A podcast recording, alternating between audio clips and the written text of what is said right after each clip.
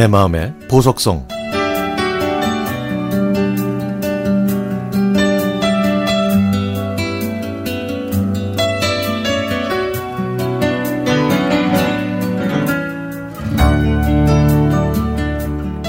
제가 고등학교 1학년, 여동생이 중학교 2학년이었던 해의 크리스마스.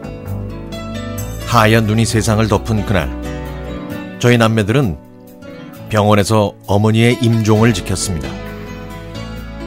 돈이 없어서 수술도 못한 채 어머니는 그렇게 질곡 많은 생을 다 하셨습니다.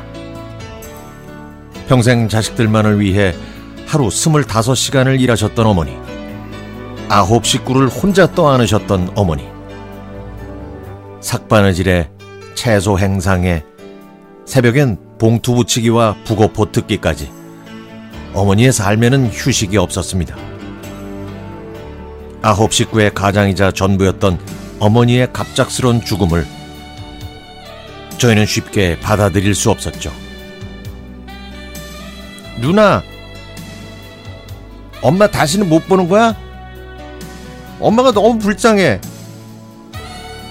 에휴, 이게 다 아빠 때문이야. 엄마만 일 시키고 아빠는 집에서 놀면서 술만 마셨잖아. 저는 어머니가 돌아가신 건 아버지 탓이라고 생각했습니다. 끝도 보이지 않는 가난이었지만 저는 동생들과 아버지, 할아버지를 굶게 할 수는 없어서 고등학교를 휴학한 다음에 취업했고 남동생도 잘하던 공부를 그만두고 기술을 배웠죠. 월급이 조금이라도 미뤄지면 동생들까지 회사로 보냈던 아버지가 미웠습니다. 그때는 집에 들어가기 싫어서 친구 집에서 자주 잤는데 그러면 아버지는 여동생의 머리카락을 잘랐습니다. 금쪽 같은 여동생한테 함부로 해야 마음 약한 제가 집으로 올 거라고 생각하셨거든요. 그런 동생이 저한테 와서 선생님이 육성회비 내라고 했다고 자기만 해서 자기만 못 냈다고 울먹였죠. 저는 동생의 손을 잡고 담임 선생님을 만나 저희 사정을 말씀드렸고 그다음부터 저는 거의 매일 야근과 철야를 했지만 깨진 독에 물붓기였습니다. 그러던 어느 날 밤 여동생은 툇마루에서 상을 펴고 공부를 하고 있었습니다. 가로등불과 작은 전등불에 의존해서 공부하던 동생은 선생님이 되고 싶다고 했죠. 그런데 갑자기 안방문이 열리고 술을 드시고 잠드셨던 아버지의 고함 소리가 들렸습니다. 니까 이게 뭐가 된다고 이 늦은 밤에 공부야? 에? 여자가 글만 알면 됐지 말이야. 우리가 제 어려운 형편에 무슨 놈의 학교를 다닌다 그래? 에? 지금 몇인 줄 알아? 전기세 많이 나오면 네가 낼 거야. 그러면서 동생의 교과서를 찢어서 마당에 던지셨습니다. 저는 참을 수 없어서 동생을 제 뒤로 오게 하고 아버지와 맞섰더니 아버지는 저를 때리고 바닥에 내치셨죠. 저는 울면서 아버지가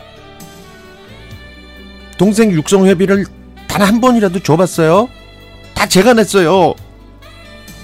선생님도 제가 만나고요. 공부하겠다는 게 뭐 그리 잘못됐다고 책을 찢어요.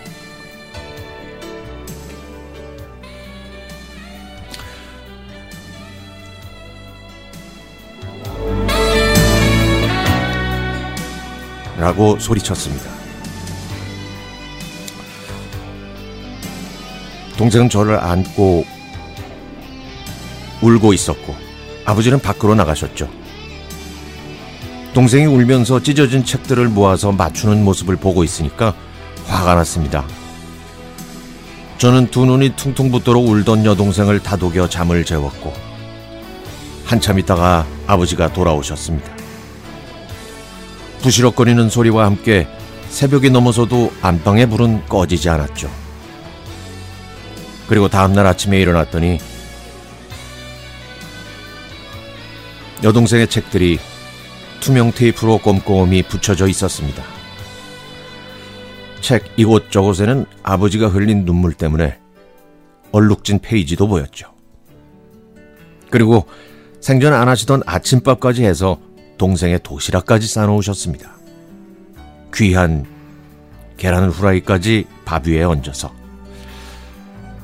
전 아직도 그때 여동생의 찢어진 책만 생각하면 마음이 아픕니다. 아버지는 돌아가실 때까지도 그때 일을 미안해 하셨죠. 못난 애비 만나서 너희들이 고생 참 많았다. 라고 하시면서 눈시울을 적시던 아버지. 누구를 원망할 수 있을까요? 이제는 돌아가신 아버지 생각만 해도 동생과 저는 말없이 눈물만 흘립니다.